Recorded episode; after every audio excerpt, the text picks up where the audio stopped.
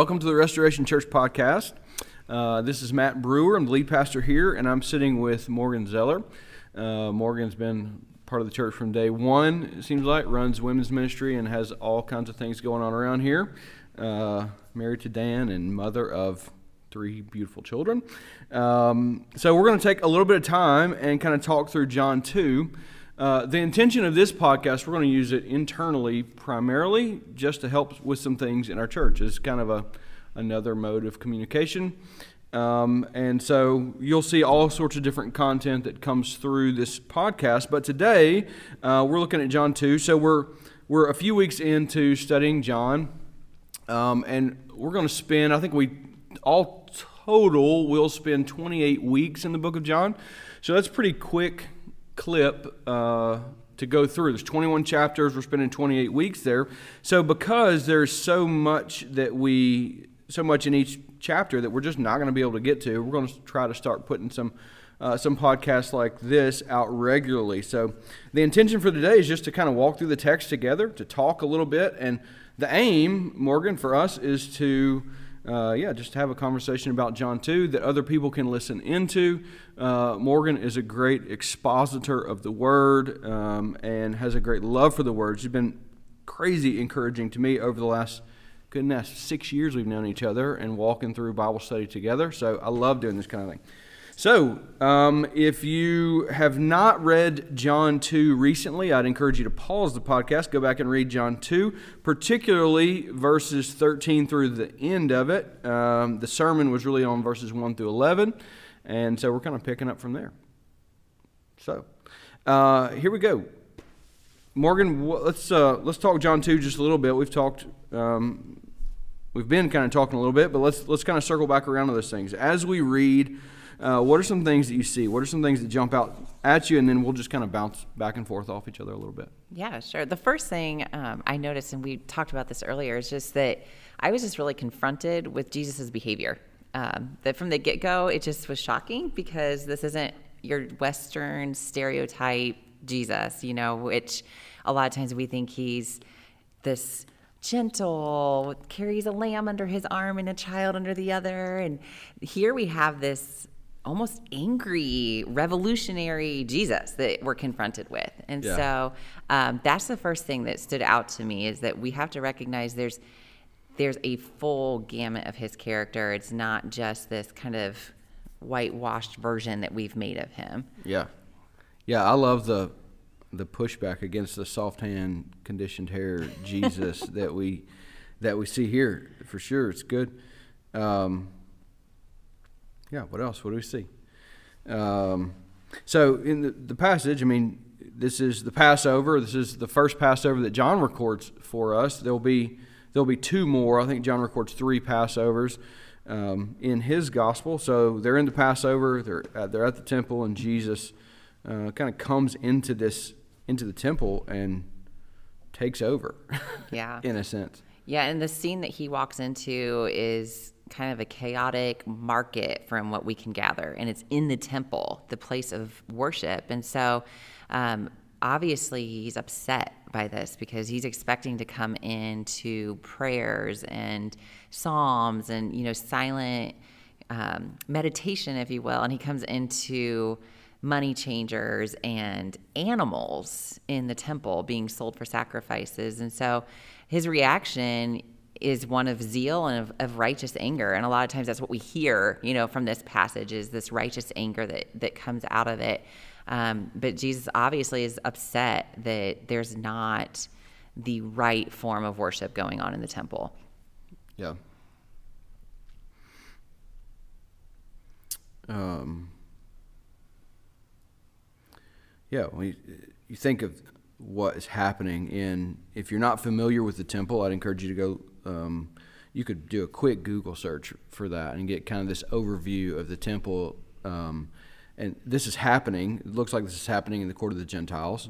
Um, and, and you go back and study what it, what the why even the court of the Gentiles existed, right? For the Gentiles to be able to come into the temple, they they couldn't go in um, further into the temple, but there is a provision for them to come in, and this totally neglects that. Mm-hmm. Um, and it yeah it it upsets Jesus enough to like like you said to for him to see and to understand what should be versus what is, and and what is warrants uh, yeah some anger and um, yeah, to, to do all the things that he does. Yeah. And I think, too, I mean, we were talking earlier that even just looking at what the temple initially was, looking back at Solomon's dedication of the original temple, he talks about the court of Gentiles there, that foreigners could come to the temple and call on his name and make his name known. And so that this place has been run over um, and taken over by a marketplace infuriates Jesus that mm-hmm. the nations no longer have a place to come and call on his name. They don't have a place to worship because this marketplace is there. Yeah. Well, we keep going and we look in like in verse 18. So the Jews said to, said to him, uh, "What sign do you show us for doing these things?" So Jesus comes in, uh, basically messes himself up. He runs the animals out. He's flipping some tables over. He pours out the uh, the coins of the money changers, um, and then their response to him, I think, is interesting. So the Jews said, "What sign do you show us for doing these things?" Uh, and Jesus answered them in verse 19. He says, "Destroy this temple, and in three days I will raise it up." Um, yeah, what's going on here? Yeah, well, the next verse too, Jesus says, or uh, the Jews said it took 46 years to build this, and this is the temple that Herod would have built, and so it's been rebuilt, and obviously they're, you know, incredulous that he would make the claim that you could rebuild it in three days. This is a phenomenal sign to them. Yeah. Um, but John, being the writer that he is, lets us in on Jesus' meaning here, and that Jesus is referring to his body, and so we're seeing that um, even the language that John drew on in chapter one, where he said that Jesus dwelt amongst us, is the word tabernacle. And so we have this idea of God's glory dwells in the temple. And here it is in a human body mm. in the temple doing the rightful thing to restore rightful worship, to cleanse the temple. And so we see this Old Testament type, the temple, fulfilled in Jesus. And so we have the new temple, the new order has arrived on the scene. And uh, yeah, just some really exciting things there.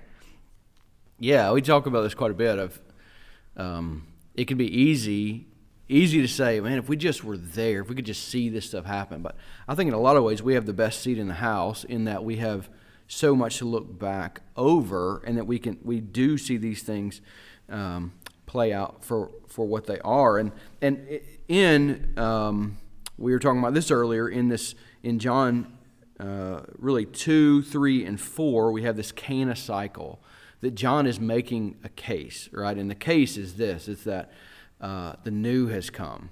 And so earlier in the chapter, we see this new wine provided by a better bridegroom. Here we see the old temple is being replaced by the new temple, right? Of that Jesus talks about. He talks about this new temple that you tear this temple down and I'll rebuild it in three days, talking about his body, which is really the fulfillment of the old temple and this this um, inauguration almost of the new. And then later in John 3, where we're going this next Sunday, we'll talk about new birth and new creation.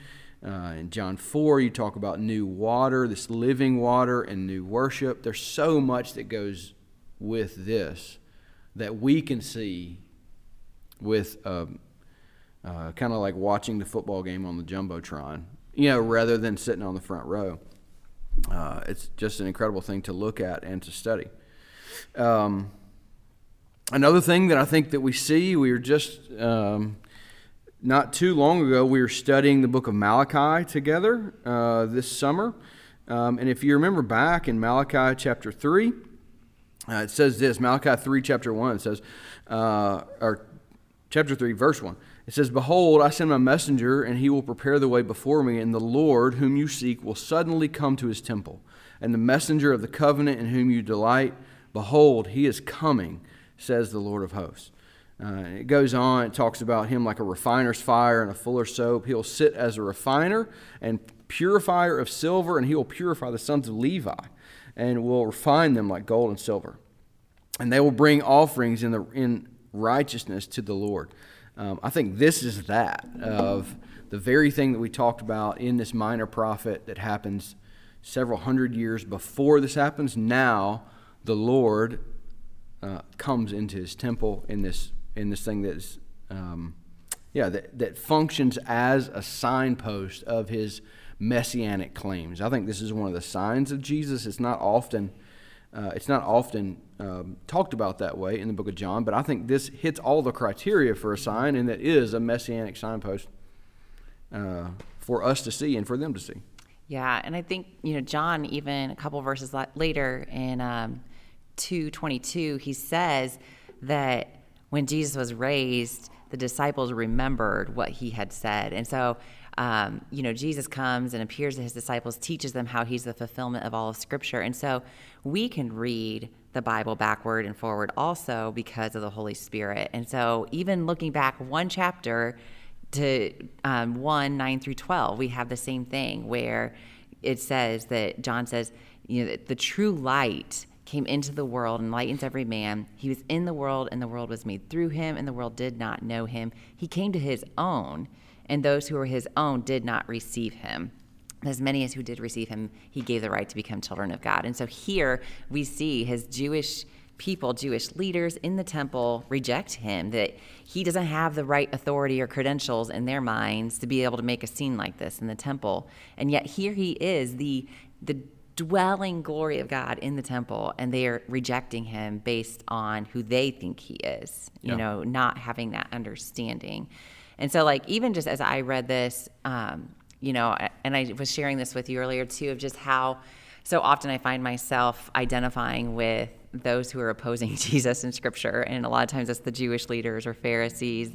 And um, here, when they say, On what authority do you do this? Show us a sign. I was just really challenged and convicted and, and drew out application for my own life of how often I find my thinking about God or my prayers toward God being very much like that, where yeah. it's like, hey, God, just, will you just give me a sign that I'm supposed to do this? Or can you just like, you know, maybe make this work out this way? And, and like them, I find myself wanting to be able to control God mm-hmm. and wanting Him to fit into my box and my criteria to to work things out the way I want or the sign that I want in order to make things work. And so, um, you know, when it says that many believed in him because of the signs which he was doing, but that he didn't entrust himself to them. I think this is part of, partly why, because yeah. they were trying to minimize who he was and manage him by just show us signs. Then we'll believe. Then we'll believe based on just who he was. Yeah, yeah. Same thing. We talked about this of this. Uh, D.A. Carson in his commentary references this and talks about this this very domesticated view or a view of a domesticated God that does provide signs whenever you want them to maintain your allegiance instead of um, instead of your allegiance being to God because you see who He is. Yeah. Right, and it's different. So uh, if we if we bring this all the way home and say like, so what do we do with this practically? How does this affect us? It might change the way that we view God instead of constantly asking for these signs to maintain our allegiance. Maybe that looks different. What does that look like? for us, for you or for me.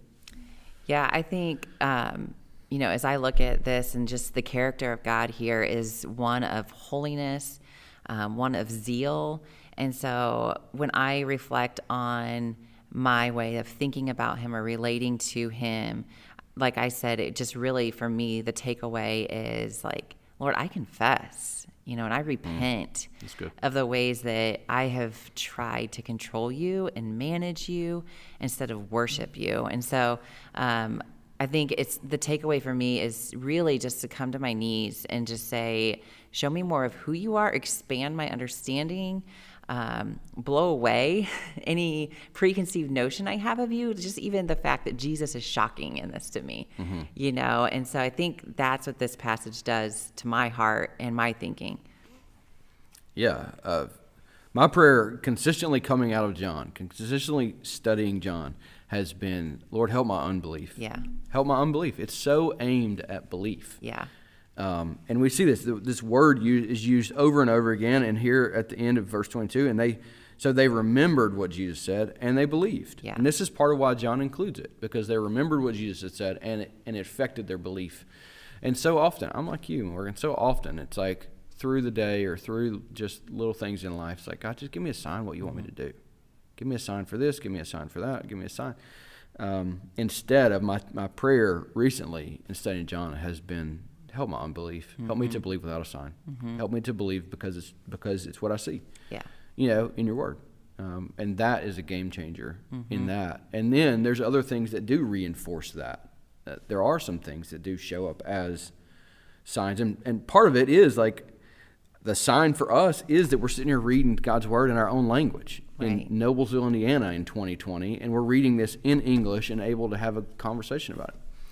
So, look, in the last couple of minutes of this um, conversation, I want to change gears just a little bit. Um, and let's talk about some resources. So, part of the aim for this podcast is just to help our church, people in our church, to be better students of the Word. So, what helps you? What resources do you use? Um, and let's talk about that for three or four minutes, Yeah. and we'll kind of wrap this thing up. Yeah, I mean, you said part of the sign is that we have the word here in English, but we also are living in a time where we have any and every resource possible to Yeah. us. I mean, podcasts, websites, anything. And personally, um, when I really went through kind of a personal transformation in studying the word, I literally just started online with blueletterbible.org. And it's such a great resource, tons of commentaries. Um, you can access any translation of the scripture. And um, if you know how to use a lexicon, there's information there that you can look at languages, especially for somebody like me who doesn't have a seminary degree. That can be helpful to see that lexicon and kind of how those words are used throughout scripture. So that for me was a starting point. Now I like to have a hard physical copy of a commentary. Yeah. Um, and there's actually um, on, um, goodness gracious, the top commentaries of the whole Bible is available through Ligonier. There we go. Yeah. I knew I would come up I with didn't know where you're going. Uh, but and it gives you like four or five reviews of the top commentaries of the entire Bible, and so I really like that resource in knowing how to select a good commentary. Yeah, for sure. A couple of commentaries, just so that you know, a couple that are that are very reliable that I'm using, not just so you know, so whoever's listening knows. Um, uh, D.A. Carson has what that list uh, Yeah. on Ligonier. There's another website that's that's um, a commentary reference uh, site. Uh, D.A. Carson's commentary on John is referenced by everybody as really the leading commentary, one of the best commentaries on John. Um, so D.A. Carson's, uh, F.F. Bruce has a really good commentary uh, on John. Either one of those two are good and reliable for anybody to grab and to work through. Um, I would also give a plug for Blue Letter Bible. Um, if you could go on there, and this is really the easiest one to use to find a reverse interlinear. Um, if you don't know, if you haven't studied Greek at all, um, you can still use a reverse interlinear. And what it does is it takes it takes what you're reading as an English translation and gives you the Greek. So it kind of it's it's kind of out of order in the way that it is in the Greek, but it it reverses that and it helps you to see when you're looking at a particular word. If you're trying to figure out the word for sign, you can go there and really easily um, have some help, you know, in understanding what's going on. Um, it- again, like I think the most helpful resource uh, in Bible study is want to. Yeah. It's want to. Um, you know, Yeah, whatever. I mean, we all we all have some drive to learn more about whatever our particular hobbies are, whatever our particular even needs are. Right? If you need to change the alternator on your car, you might not know how, but you can. You can go to AutoZone and buy the part. You can get on YouTube and somebody can show you. You can ask a friend. You know, it's just in some little practical ways like that. Bible study is the same way. It's the same way. So, um, Yeah, and I would just add on to that that any skill that we want to learn takes work, and it's not always fun. Even the things that I love and I enjoy, sometimes I'm ripping out rows and rows and rows of something I've crocheted, and I want to cry. But it, it's worth it because I know what the finished product is. And so I would I would say the same is true for Bible study that be willing to do the work knowing that God delights to answer that prayer to help you understand the word and give you a hunger for the word. Yeah, for sure. That's good. Um, anything else? Let's see. We need to. You need to write faster, my man. we need to promo service times. Yeah, so we're going to wrap this up. It's gotten it's probably 23 minutes or so now. Um, so be looking for. I would I would encourage you to subscribe to the podcast uh, if you're listening to this. We're going to start putting out content quite a bit. We're going to use this as a consistent um, channel of communication. You'll catch some content like this. You'll catch some things going on about events that are happening. You'll catch there's all sorts of things that are uh, that are coming uh, coming this way. Um, service time. So if you want to join us in person or online, we meet at 9:30 on Sunday morning. We'd love to have you. Uh, we've got restoration groups that are small groups that meet in homes all around the all around the community all through the week. Uh, we'll help you get plugged in to that as well. So thanks for joining us, and we'll catch you next time.